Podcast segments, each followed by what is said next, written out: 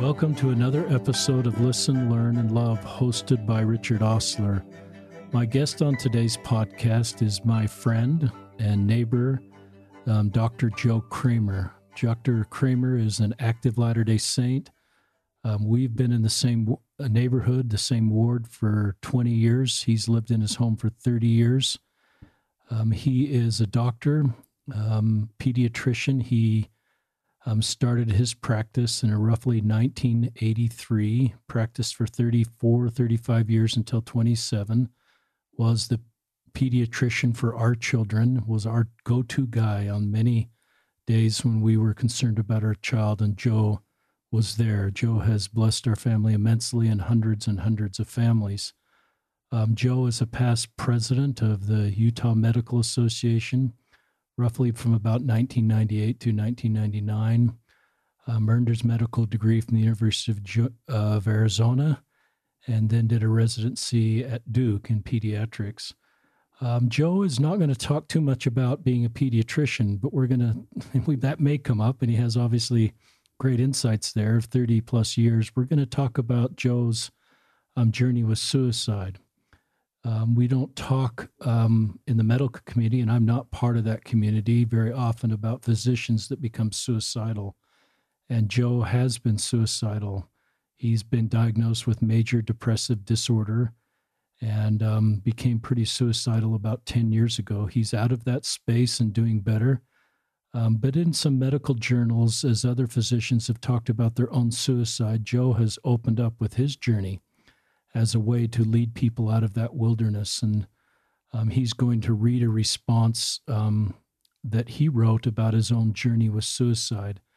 So that will be the kind of the first part of the podcast, is Joe bravely sharing about his own suicide feelings and what he's learned and why he didn't choose that. And then his advice to all of us. So if you're thinking of suicide or um, having thoughts of suicide, I think Joe will be helpful. If you are trying to help others that have thoughts of suicide, Joe will have insights for you. Um, Joe and I started with a prayer, and we just pray that this sensitive subject that needs to be talked about, that really courageous men like Joe um, that are able to talk about in his own life, will help all of us. One of my favorite quotes, you listeners have heard this quite a bit, it's the wounded healer. Henry Noren wrote, "A minister's service will not be perceived as authentic unless it comes from a heart wounded by the suffering about which he speaks. The great illusion of leadership is to think others can be led to the desert by someone who's never been there." So with kind of tears in my eyes, because I love this man across the table, he knows the desert of mental illness and and writing plans to die by suicide. And he's been able to walk out of that desert. And um, and he's talking about it so that others that are in that desert, he can authentically lead them out because he knows that desert. Joe, anything I've said from your biographic um, overview that is incorrect, you need to correct? No, uh, I do like to add that I played basketball at Duke. Um, it was Saturday morning during my residency, but... And you, I believe you, Joe. And Joe has run a few marathons and half marathons. So Joe, and I may have mentioned, Joe's the father of five kids, his wonderful wife, um, Janet, who is awesome, thirteen grandkids. So it's just a wonderful family that's given so much to our community. But talk about these uh, medical publications where people started to write about feelings of suicide, and then you sharing your story. Certainly. It, uh, it began in nineteen ninety-eight, nineteen ninety-nine, when I had the opportunity and privilege to be the president of the State Medical Association. Um, in that capacity, we were uh, invited uh, to write a monthly message uh, to the troops, if you will. Um, and at that time, I came out of the shadows of depression and said, look, this is something that if we can't, as physicians, talk about it, then how are we supposed to be healers of those who suffer from s- such ailments? And in response to that, I received several emails from individuals who had themselves uh, been treated or been diagnosed or uh, had been considered with depression. And um, they were just grateful that now they also could come out a little bit and, and share their experiences with someone else who um, was able to do it. Uh, probably one of the more uh, salient and, and powerful messages was uh, when I received a letter from a physician who is in an isolated part of the state who had contemplated suicide himself with plans and time and method uh, all set aside, and he was just waiting for some um, insurance to mature or some such thing. And and he sent a letter of, of appreciation um, that by reading my own letter and, and message was able to uh, seek help and, and uh, was able to get Uh, proper care and therapy, and, and he uh, had some improvement with that. But then the, the follow-up was in um, June and July issue of the uh, Utah Physician, which is the, the organ of communication for the Utah Medical Association. A medical student wrote a lengthy epistle about uh, his own experience with suicide and how he had planned to do it. Uh, his method uh, probably is not Uh, important, but that he had in the process discovered his illness, had sought help, and he was improving. And yet he noted at the bottom that he was not able to communicate this in public, but remained anonymous um, because of this. Um, with that um, came the incentive for me to write an additional um, article as a follow-up Uh, without being anonymous. The in, the idea being is that if people could attach a name and a person to this, then perhaps there could be some uh, perhaps better understanding or acceptance and, or realization how real uh, suicide is. And so this is the uh, text of the article I wrote that appeared in the Utah Physician. So this is going to be your story right now. This is this is my story. So thank you for sharing. Again, this is addressed to the medical student. Thank you for sharing. You're brave to do so. But you're not alone. It's a similar tale with many in medicine. Years ago, as president of the Utah Medical Association, I wrote a monthly missive to the troops. In one, I fled the shadows of depression. Reasoning was to start healers to speak to one another about the ailments of the mind. In silence, we missed the opportunity to grow hearts of compassion. In those days, the profession treated the genetics and the environmental flaws of the heart, but we struggled to ad- address the genetic and environmental flaws of the brain. Harder yet was to confront the poisons of the medical system. Except for psychiatrists, our paid friends, physicians oftentimes didn't recognize our own emotional shortcomings. Liberated from this personal stigma of, of my major depressive disorder, M D D, I felt free. With freedom came a duty to my patients and my parents in my practice to, top op- to talk openly about my professional knowledge and personal experience. There was no badge of courage nor a men- medal of shame. I just admitted openly because parents and patients may have a similar mental ailment.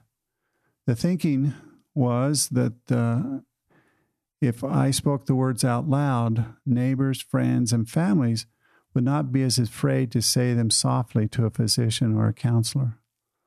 My mantra became, I get it. I got the t-shirt. Doc, dads were especially targets of my concern, not wanting them to repeat my struggles. Routine screening missed the signs and, and symptoms of routine male depression. And these are my, this is an addendum that in the sense that these are my personal opinions. The, the personal health questionnaire, P H Q nine, um, which is often used to diagnose depression, has no question on it about anger or aggression or irritability, which are common in men, and sometimes more common than the general sadness that we often speak about with uh, female depression. Instead, with the father in the exam room describing depression to their child, they volunteered, oh, that's the way I have felt my whole life. Anger management should be depressive management. The responses to my presidential message were from physicians I knew and respected. Finally, they were able to share their own story of depression with a fellow sufferer. sufferer. As I mentioned, a dock in rural Utah was all set to end his life, and he had a plan.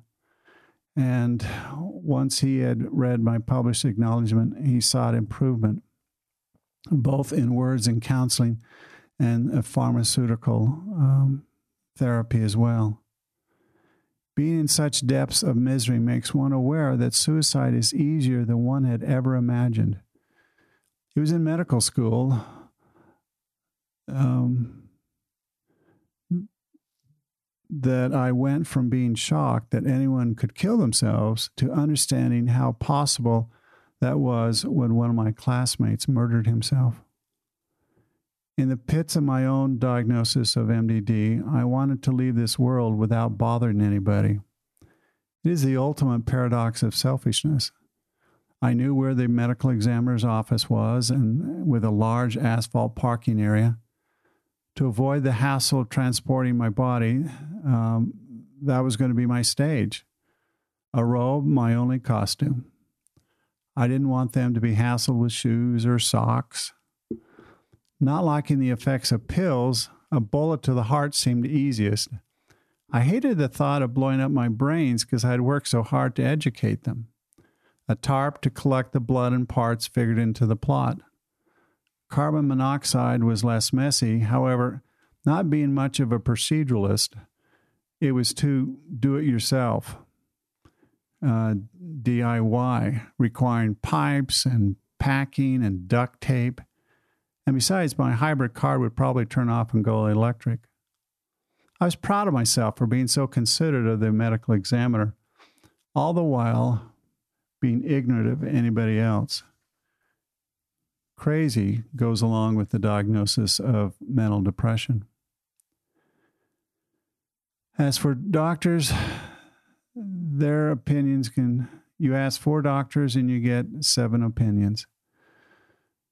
Consequently, what follows may not apply to every physician, but child development therapy may describe the allure of medicine to some at the future for depression Um, who are susceptible or have a higher risk for depression and anxiety. It is beyond the pat answers of I like science and I want to help others. Many of us have emotional needs born out of our childhood, childhood upbringing. Independent thinkers and doers like us love being called a doctor. This trait is the need to be the best, to fill in the craters of insecurity. Asking for help isn't an anthem. Anyone will know that we... Everyone will know if we ask for help that we don't know what we're doing. We often have this imposter complex. This is knowing any moment, and I'm thinking of pediatrics, that some obnoxious five-year-old kid is going to jump off the table, an exam table, after getting his kindergarten shots without a whimper, run over to the nursing station, pull back the curtain, and shout to everybody in the office, "Doctor Kramer is a fraud. He's not a wizard." And I would have to have agreed with him. To compensate, we're the boss. We don't delegate well. We avoid intimacy. It isn't the professional gap between doctor and patient. It is an emotional isolation. It is both instinctive and protective. We are alone in a crowd. We, detect confront- we detest confront- confrontation, often escaping. There is no problem too great from which we can't run. Marriages falter. Acting out the fully recognized elements of burnout makes everything worse. For some, money and mansions are the backfills that we use to s- seal the deep holes in our emotional souls. Sadly, these are inadequate plugs. Doctor burnout is the exhaustion of digging holes of self-doubt and trying to fill them in with all our medical manage- magic.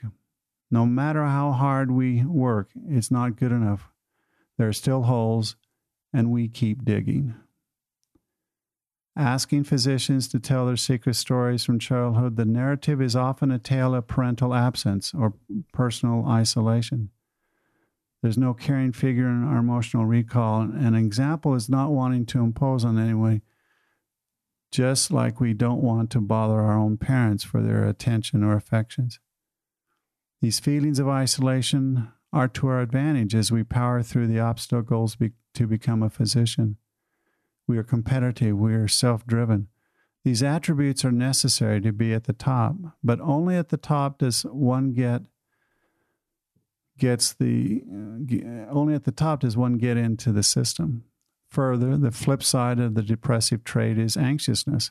We care, having compassion for our patients, but we ignore that we can care too much about our failures and our humanness. Both types of caring are upregulation of intelligence and sympathetic energy. Unfortunately, with excessive energy becomes toxic. We never get calmed. Unfortunately, suicide is an occupational hazard of medicine. Unfortunately, my new friend, with our story of self-awareness, and this time I'm talking to the medical student, they're talking about self-awareness and your healing. The number will shrink. Our combined message is for anyone with a plan to get help. Talk to your fellow students. Talk to your mentors. Get a paid friend.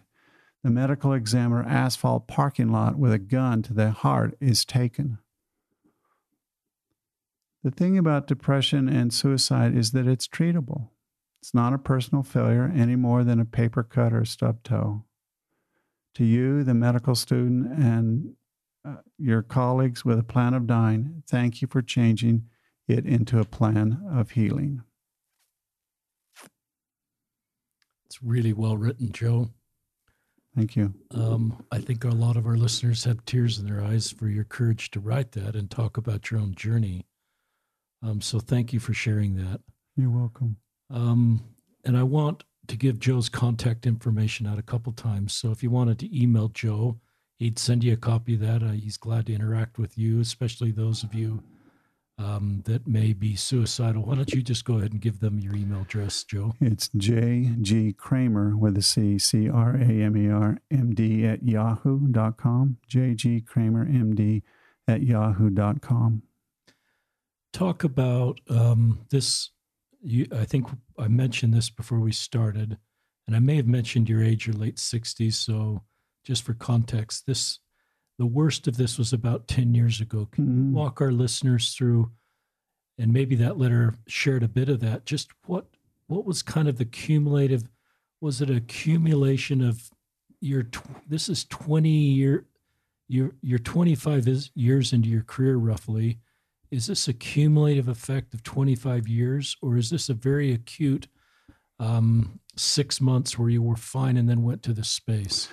You know, I, in looking back on it, um, there were times as a as a youth that I remember um, as a teenager, I'm assuming the age, is that I had seen one of these public service announcements on T V, and they had these people talking about depression.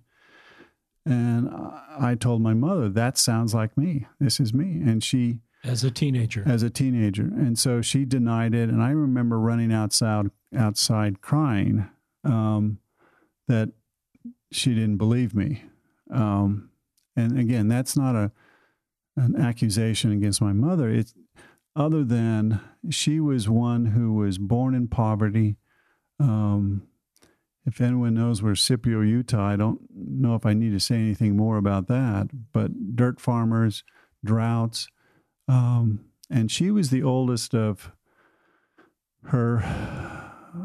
her siblings uh, after her sister went off to college. And so her love language became something that I didn't recognize until even last year, that she would come and work. And that became how she showed her love. But it was not hugging. She would say, even as a teenager to me, uh, I can't tell you how much I love you. Now, I don't have that conversation with my brother um, because I think he was reared in a different home, in a different timing, et cetera. My father was ill um, with heart disease. It was my task to to say, you know, where's father? And that meant you go check to see if he's still alive, those sort of things. He passed away while I was on my mission in Bolivia. Uh, and so there really was not a, con- uh, a connection there or a, a closure. Although I think to this audience I can share, which I typically don't do, um, is that the one dream I remember is um, my uh, It was on a Friday night, and as best I can recall, and I walked into this large warehouse. Uh, it was dark everywhere except for this one light shone from the ceiling that had the, you know, the the dust and various other things you see often uh, in in sunlight, or in in this case in lamplight. And um, there was a coffin uh, covered by an American flag. And my father had been a veteran of twenty years of the Army, and and so, uh, but there was a reassurance with it. I mean, there was no words, but I can still remember coming in from the upper side and uh, where the head was, where the flag uh, stars are on the flag, and then walking around, and, and just felt comfortable. And it was the night that he passed away in Phoenix.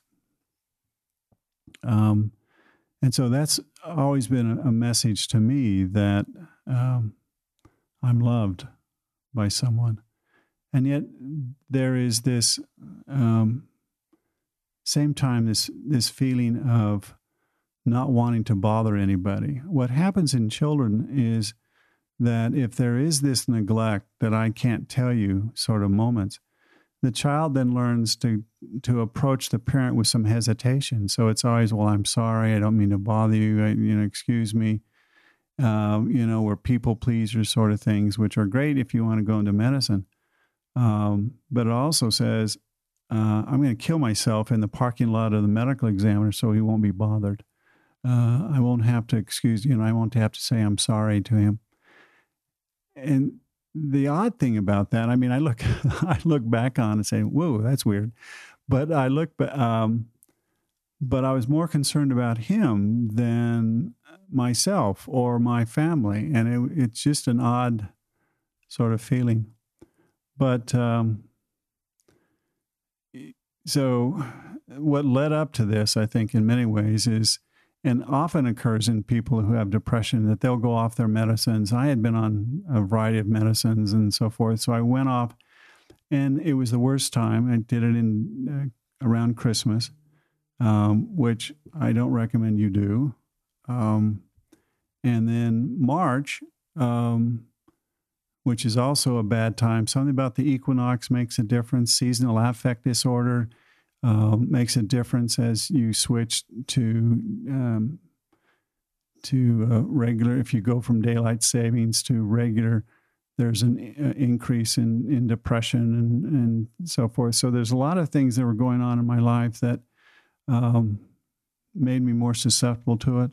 Uh, crisis at... Um, Uh, at work and, and various other things. And so uh, that was my escape.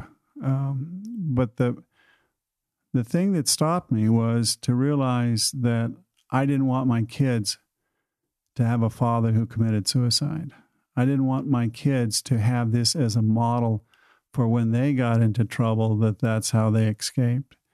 And so it was... It's a, it's a realization that it's the disease that's doing the talking. Um, we talk about self-talk, the language we say to ourselves. Um, and it's there are those who, uh, the school of, of thought is that the the thoughts create the feelings, not the feelings create the thought. And so as you think about these things, then that... the body just reinforces those thoughts. And so knowing that this is the disease and it's not really me, it's not real, uh, and that it's just simply neurons firing in my brain um, gives me that reassurance that I don't have to do this. Now, people say everybody has a choice, and it's and I I believe that to an, I, I believe that on paper. Um, But sometimes you don't realize you have a choice. And so when we talk about agency, there's two aspects to it. One is, A, to know you have a choice in that circumstance. And second is the choice you then make with that knowledge. Um, and so, you know, when we're told in holy places to awake and arise, is we need to awake to our emotional state, we need to be aware that um, this is not normal in that um, it's crazy. Now, what I mean by that is I'm not being derogatory to anybody with depression. Heavens no. I mean, I, you know, um, the reason why I talk about these things is to tell people, hey, I get it. Um, you know, I'm this, I'm in with you. Uh, I understand. Um, and I, and I'm, it, not only do I try to sympathize, but truly try to empathize to say, um, I know how you feel. Um, and if people could understand that there are alternatives, and I believe that you look at your soul much like cottage che- or Swiss cheese. You have all these holes, and the holes are based upon a lot of things. My holes were I never thought I was smart enough. Um, you know, I only knew I was smart enough to know I wasn't very smart. And I had a brother who Um, remains my hero in so many ways. Such an incredible um, man and incredible brother. Um, but I was never as smart as he was. And so I was never as smart, or I, I was never as athletic, or never, you know, you go through your own list of these deficiencies.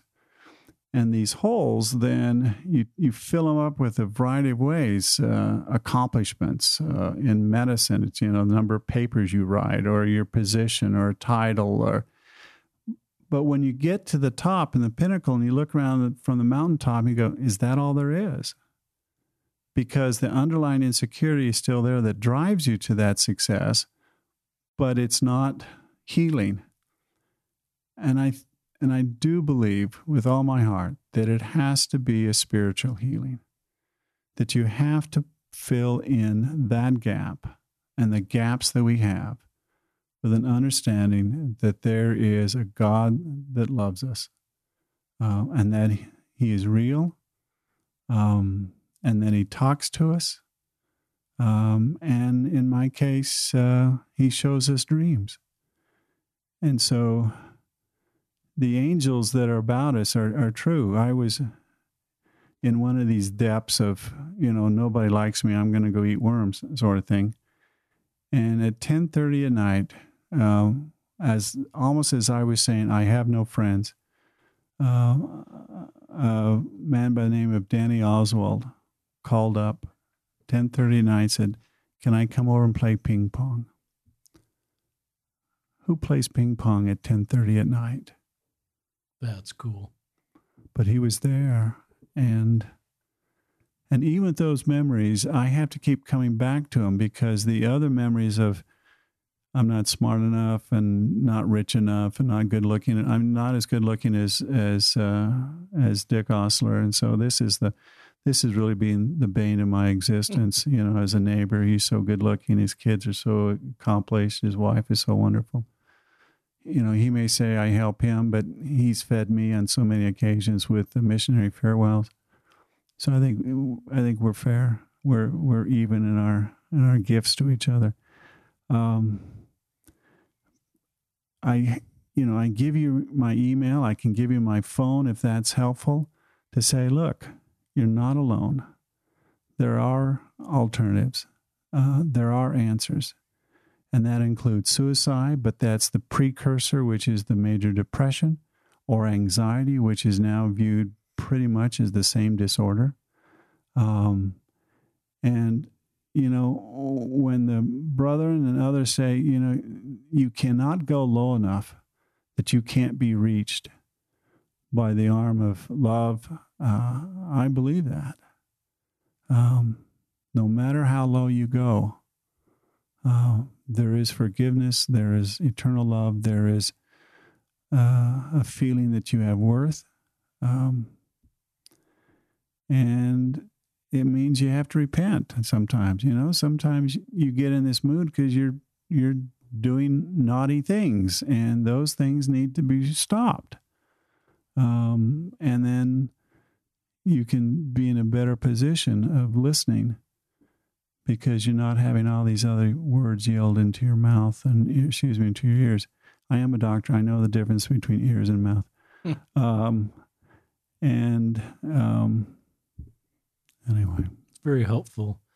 Talk about, was this five years you were thinking about the medical examiner lot um, and had this plan? Was it one year? Was it ten years?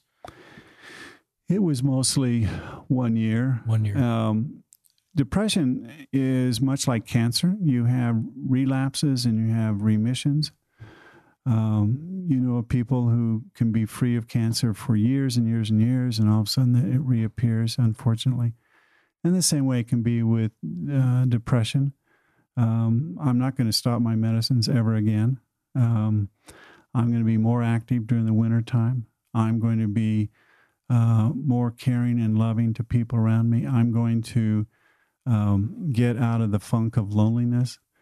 Um, there's a book that, and it was on uh, TED Talks, about how loneliness is the driving force of a lot of our depression. And if we can use the tools of family and friends, quorums, classes, et cetera, then I think we can help break out of that that isolation that often prompts one, because um, you, you usually don't do suicide in a crowd.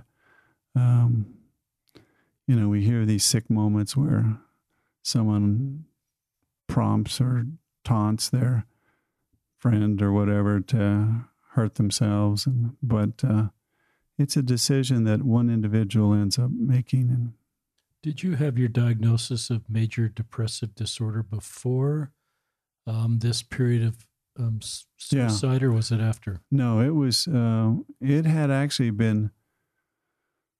Oh goodness, um, we arrived in the valley in nineteen eighty-one uh, from residency, and it's one of those days. Um, You know, the slogan at Duke was, if you don't get your work done in twenty-four hours, just get up a little bit earlier. um, and it didn't have any restrictions. And so you would be, you know, one hundred seventy to eighty, one hundred hours a week sort of thing. And so it was an insensitive surrounding. And I think medicine now has instilled these work limits, but I don't think they've instilled them with a compassion. It's like, okay, here's a law and you can't do this because you may be sleepy and fall asleep on the way home.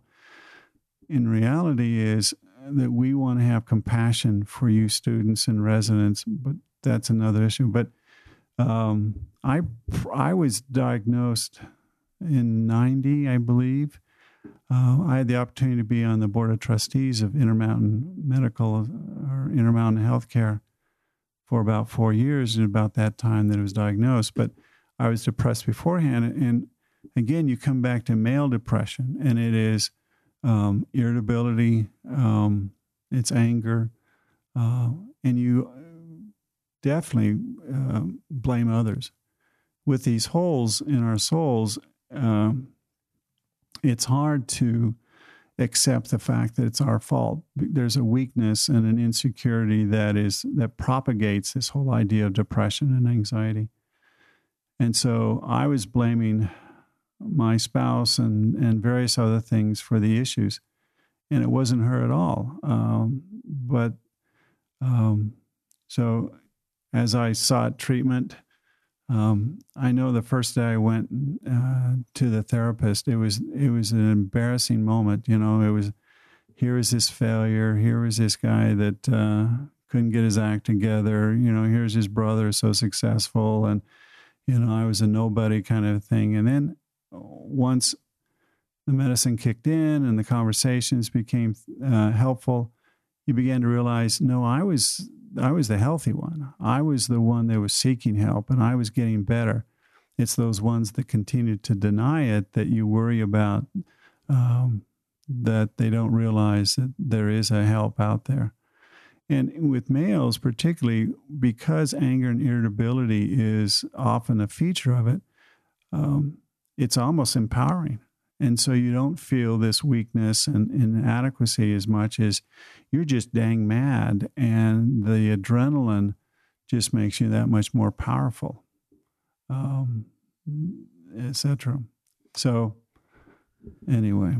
Um, It's interesting. A couple things as you're sharing your story, Joe, is the loneliness you feel, because I think all of us around you, if I worked in your office and you you talk about you're not physically lonely in the sense there's people, you're serving patients, but you're this lone, the loneliness of not being able to talk about how you feel and have sort of people in your foxhole or safe places to process where you are, and and being the doc and the really success, you kind of put yourself on a lower pedestal than I would ever put you, and I think everybody else would, because of, I mean, you're a physician, you're um, top-notch pediatric physician in the Valley, and we were, and as many other families that I know, were so glad to have you as their physician.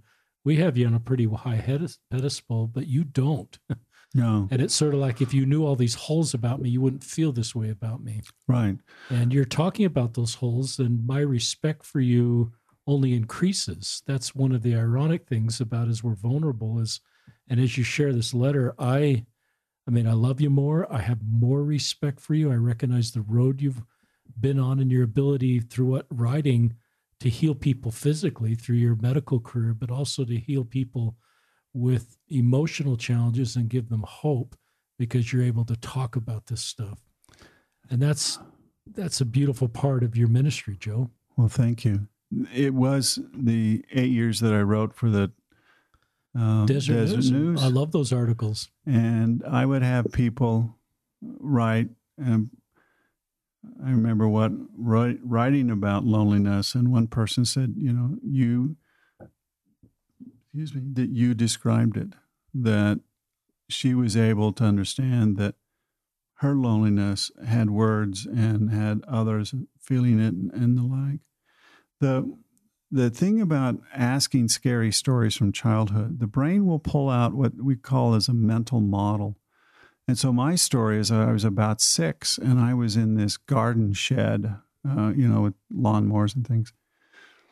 And I remember being totally black, and I was terrifying, and but I don't know how I got in, and I don't know how I got out, but I remember being by myself.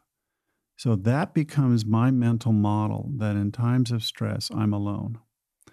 And one has to overcome that, because that is um, more ingrained. It's more intuitive. Um, it's the first thing that happens, because in fear, you don't sit and think about it. It's, you know, here's a bear. I don't worry if it's a brown bear, black bear, or blue bear. I just, I want to get out of there. So it's very fast. It's not specific. So if it looks like problems, it is a problem. Um, and again, you have this fleeing and uh, freezing. And so I would often freeze um, or flee. Uh, and so when we would have a conversation or some task that Janet would, my wife, would want me to do, I would often back away and say, okay, I'll, I'll do that tomorrow.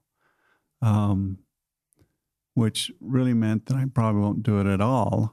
Um, but there's that escape mechanism, and suicide is the ultimate escape.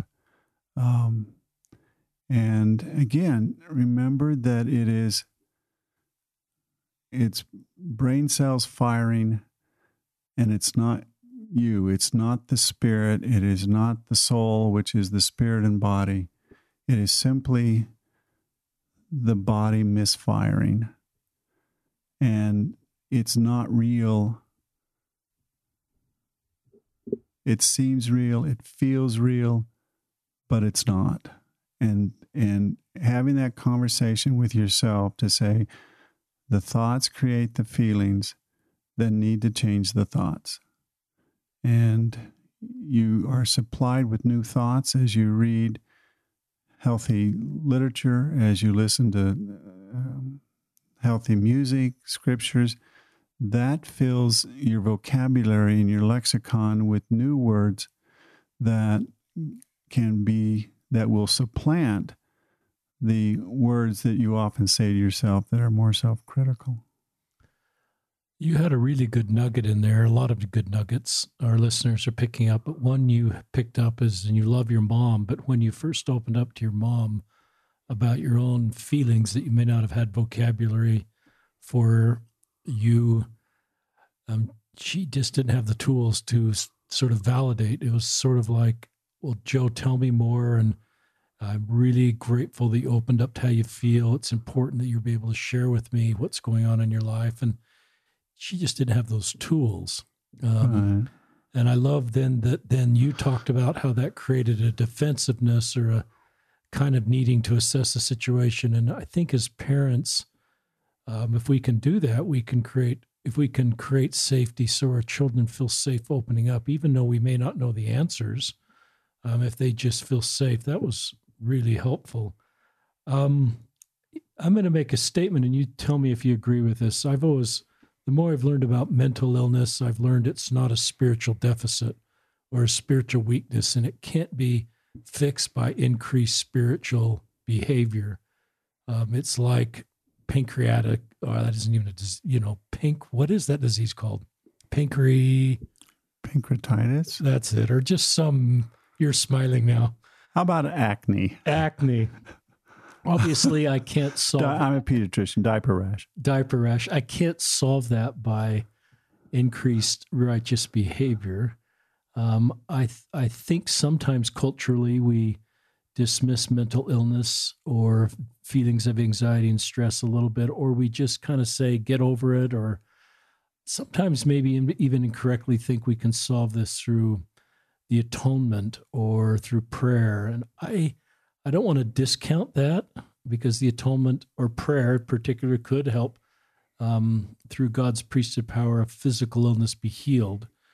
But I think we have to address this like you did, by going to your paid friend and getting the right kind of help to solve this, and just owning that and not sort of thinking it can be solved somewhere else. Any thoughts on that? Well, I, I think the answer is, is in Doctrine and Covenants, and, and it's as simple, it's the spirit and the body make up the soul. And so if you do things spiritually, you only have half the You know, half the solution. And so it's the physical and the spiritual in combination that I think makes a difference.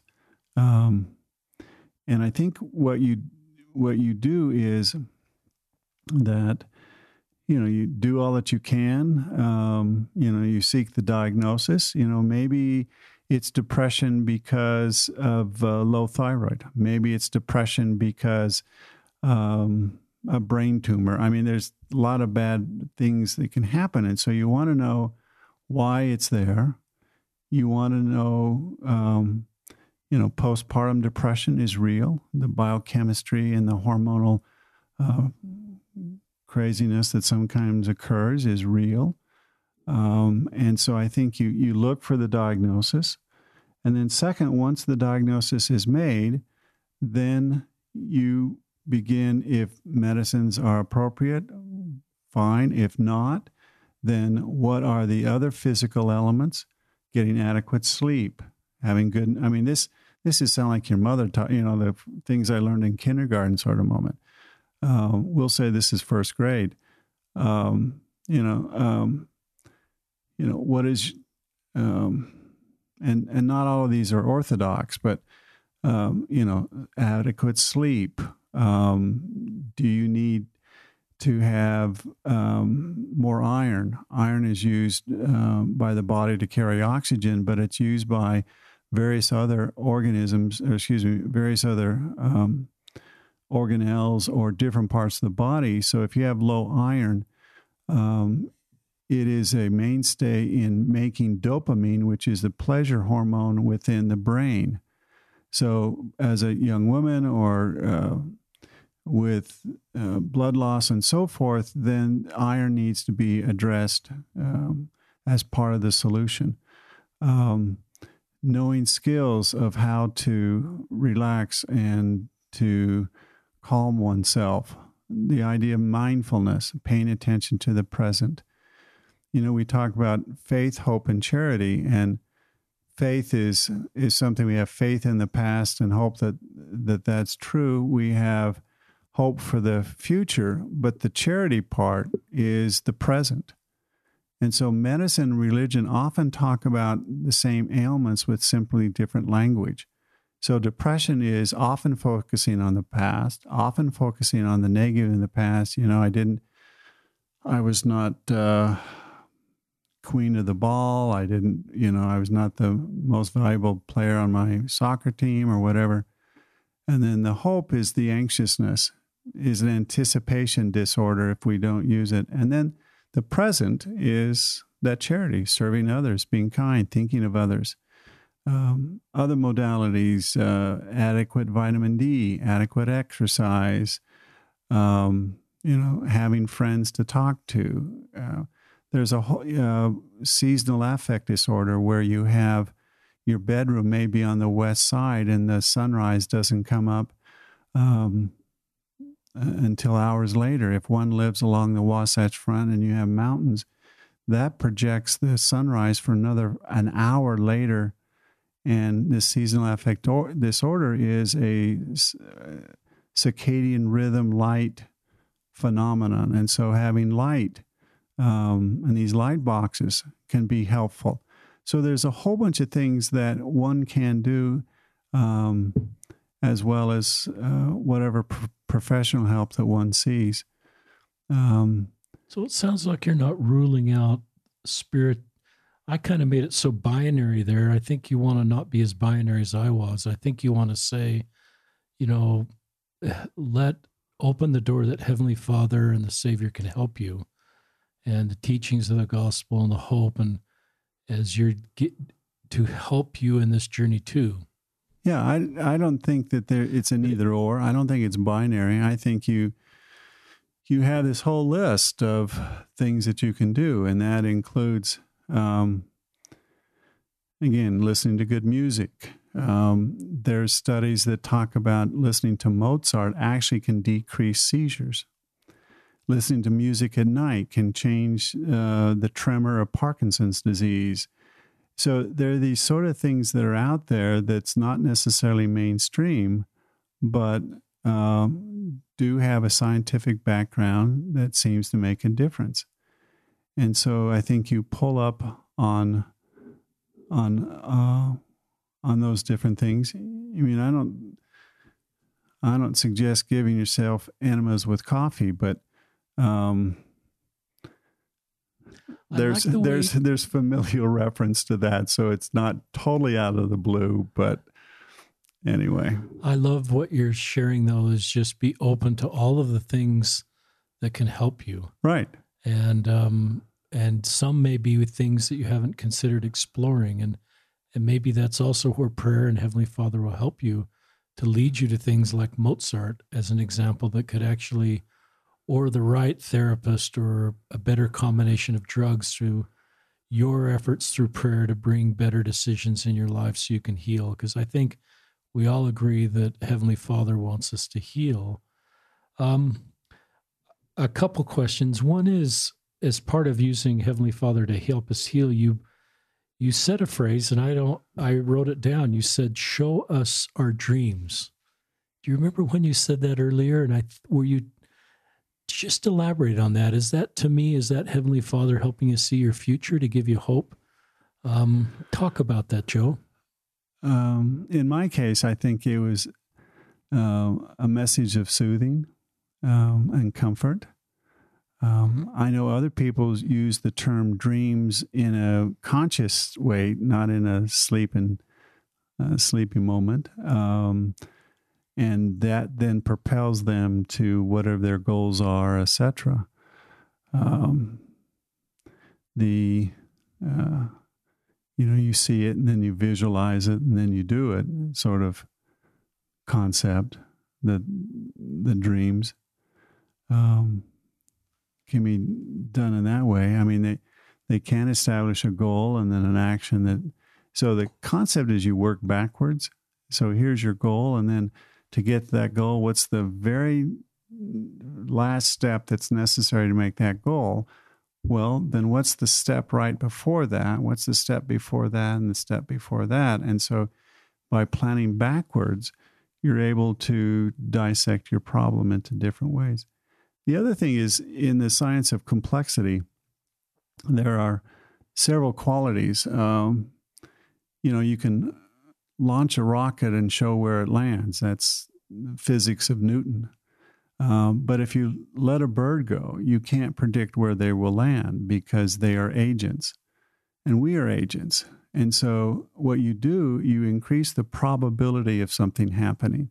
So you put bird food here, and so that increases the probability. It's no guarantee, but you increase the probability. And so same way in our own life, if if we do things that increase the probability, and that means you try multiple things, because you're going to increase your probability with more options that you exercise than if you just try one thing. If you just try medicines, well, that doesn't, that excludes all these other things that one can do to be part of that healing process.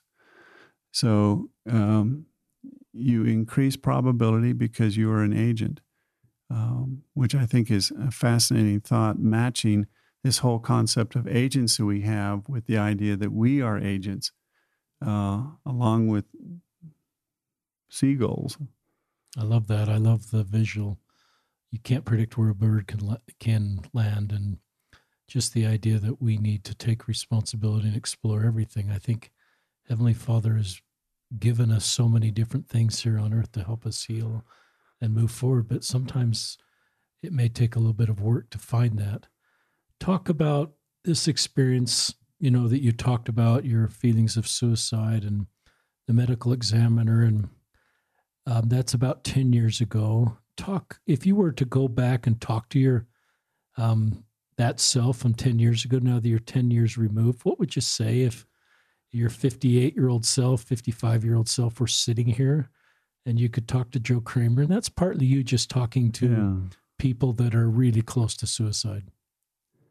Um, first of all, I'd get really close to them and maybe touch them if if they permit me to do that, a hand on the shoulder or on the on the knee.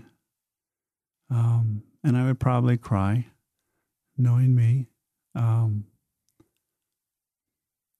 just to let them know that um, that there are there are alternatives, that they are loved. Um, that there are answers to this that go beyond simply ending it all, and that there are influences that the action will have on everybody that they know and their loved ones, that they're putting their family at risk for future action.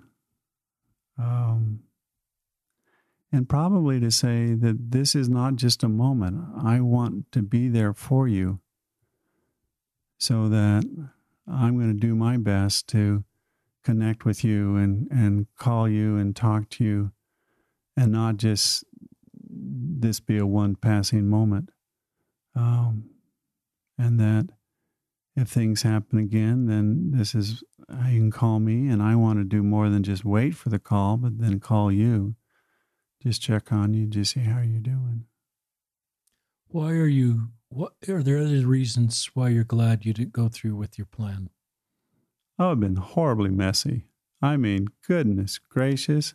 But you had it all figured, messy physically, because you had this unmessy suicide plan. I, I don't know. I assume you're not talking, just answer more about that as we're joking well, a little bit. Um, well, You know, the with this football uh, traumatic encephalopathy, you know, they uh, Junior Say, who is a, a Polynesian outstanding linebacker for the San Diego Chargers, uh, I think he made a point of shooting himself in the heart so that they could examine his brain to see if he had traumatic encephalopathy, and in fact that he did. But um, Uh,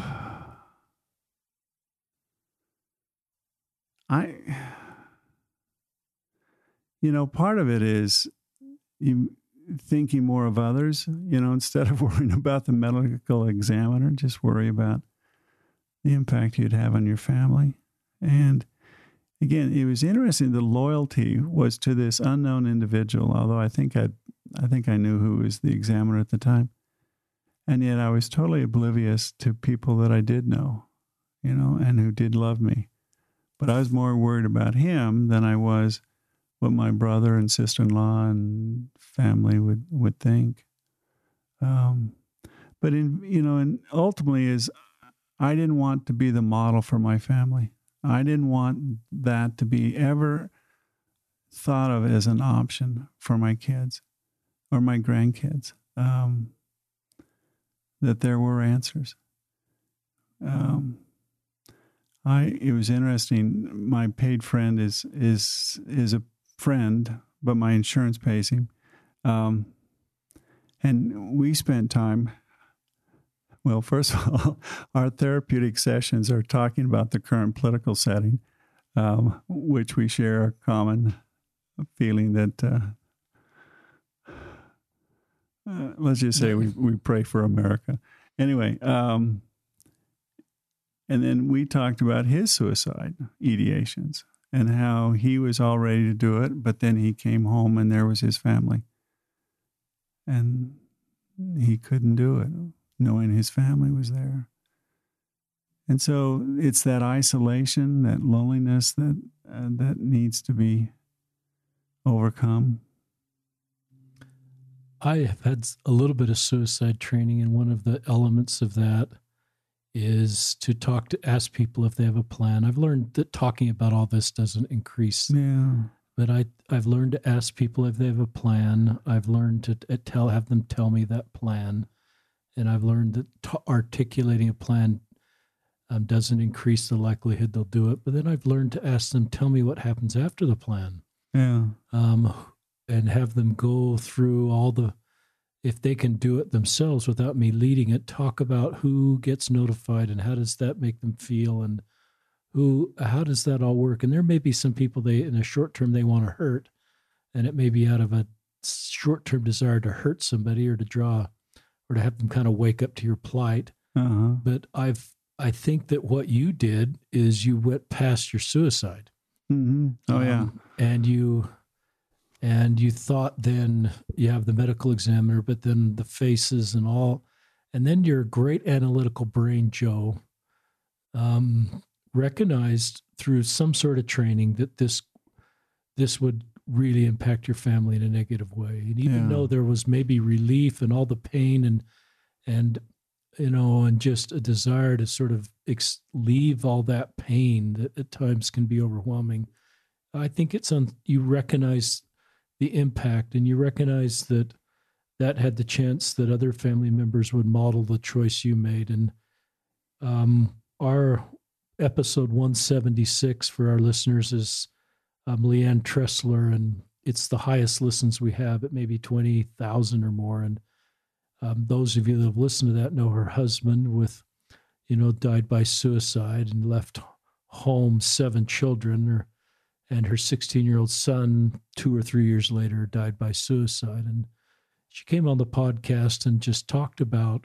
as incredibly brave as it is, because, but she's living her worst nightmare. Yeah. Um, and she knows that her husband's suicide has impacted, obviously, her son. And this is just a great kid. I saw a picture of him, never met him. Um, but, you know, I think in mortality, her life has changed, but I would hope that, and the great plan of salvation, you know, that still everything that she hopes for an eternal perspective can happen, but tremendous pain has come in. And so I like the way you recognize that. And that's, I think it's helpful for our listeners that maybe um, in that space to recognize, to sort of go past what happens and all the people, you know, I just think everybody needs to know that they're loved and they're valued. And even if there's no light at the end of the tunnel, you've got to try to stay and try to do what Joe says, look for other ways to get out of this tunnel. Um, it may not be a binary tunnel where you're looking to just get out of the tunnel by one way. That's one of the things I like about Joe's setting, teaching, is there may be little corners of this tunnel that you may not realize there's a little turn. And as you go down that turn, you're actually in a slightly different tunnel that has light and represents the hope of getting out of this space. Um, our elders quorum president, we have the same elders quorum president, Steve, and I'm a secretary in our elders quorum. He talked about our ward, and and we've had Mike and Tammy Snarr on the podcast from our ward. Um, but he talked about there's not a lot of um, temporal need, financial need in our ward, but he run, he speculates behind all of these homes is um, a lot of emotional illness and mental illness, but it's so stigmatized that we can't talk about it. And if I'm ministering to somebody, it would be very unlikely that they'd open up or I'd learned that. And you're obviously opening up really bravely, but somehow we need, do you have any thoughts about how to create more normal conversations around this topic at church? So that if I'm ministering to somebody, Joe, and that person on the outside is kind of my hero from a career standpoint or a financial standpoint, but deep, deep inside they're really hurting. Just any thoughts on how to create conversation? Well, we have one of the most wonderful, faithful home teachers, but I would never talk to him about this. I mean, this was not, you know, um, and and that's why my point is that if I talk loud enough, perhaps people then can feel safe enough to whisper. That's that, say that. That's cool. That's really cool. Um, that, you know, maybe they'll be able to hear it, and then they'll be able to say in their own words to someone else that that they need help. Uh, simply changing the language from mental illness to emotional, um, and talk about it as emotional issues, which is really what it is. It's, uh, you know, the brain. Less stigma there. Yeah, I think so. And, and um, I think you come back also this idea of uh, perfection. I think it's interesting when you list, when you read in the New Testament, it talks about be therefore perfect. When you read about it in the Book of Mormon, it's more solicitous. You know, I would that you would be. You know, I wish you could be. Um, and that's because he had, you know, it, he had gone through the wine press and he knew. And so instead of just simply, this is what the, you know, you got to be uh, perfect. I wish that you were. I should that you would be. Um, And to me, that's the message. Everyone gets hung up on this perfection stuff. And I'm, um, I had a had the opportunity to write about this mother who is nearly perfect, and how awful it was to be nearly perfect. Her children were nearly perfect, um, and how she was not able to accept that that was okay. But that comes under the purview of security. If one feels secure, then it's okay that you know you have failings, you know you have faults. Um, and that comes back to this idea of self-talk is to, you know, say, okay, I do this well, I do this well. You know, what I just said was probably not something Einstein would have said, but, you know, I'm not stupid. Um And so you have that conversation with yourself. And I think it's important to, because being nearly perfect is a horrible place to be. So. I love that. Um, I'm going to read a quote, then I'm going to just see if you have anything else you want to share. This is a, another quote from Henry Noren, a Catholic priest. Over the last few years, I've become increasingly aware that true healing mostly takes place through the sharing of weakness.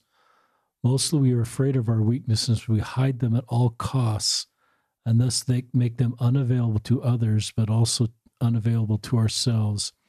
And in this way, we end up living double lives, even against our own desires. One life in which we present ourselves to the world, to ourselves, and to God as the person who is in control, and another life in which we feel insecure, doubtful, confused, anxious, and totally out of control. The split between these two lives can cause us a lot of suffering. I have become increasingly aware of the importance of overcoming the chasm between these two lives. It is amazing in my own life that true friendship and community became possible to the degree I was able to share my weaknesses with others, just like Joe is doing. And I don't consider what Joe said as a weakness, by the way. I continue with this quote. Often I become aware of the fact that I that in the sharing of my weaknesses with others, the real depths of my human brokenness and weakness and sinful start to reveal themselves to me, not as a source of despair, but as a source of hope.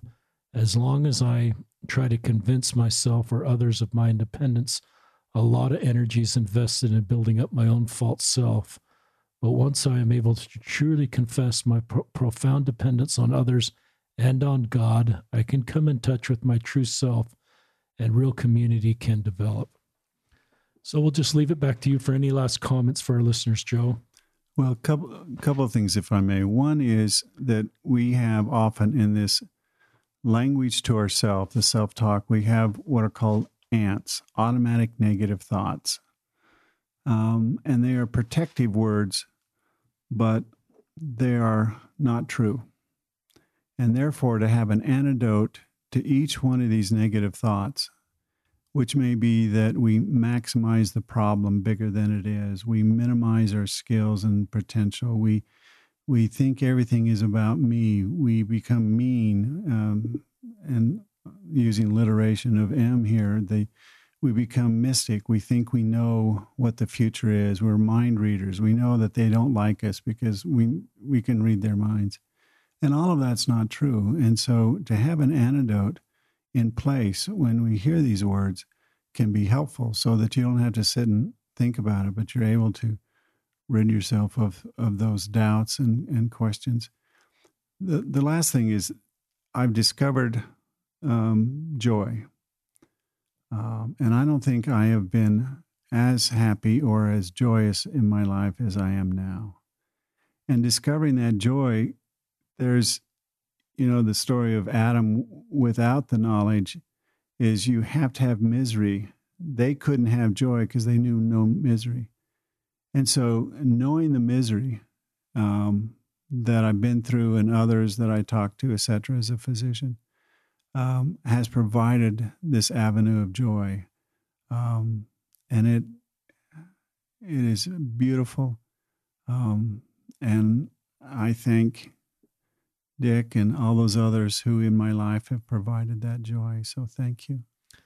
Thank you, Joe. And um, we didn't get to this, but Joe continues to, in retirement, he's a part-time doctor, leaves the state of Utah for weeks at a time and goes serves in rural communities where there's less physicians. Um, but Joe, this is a podcast on hope. So thank you for creating hope for our listeners and, and better tools for all of us to come together and help each other. And um, on behalf of our listeners, Joe Kramer, will you say your email one more time and then we'll sign off? And let me give you my cell phone.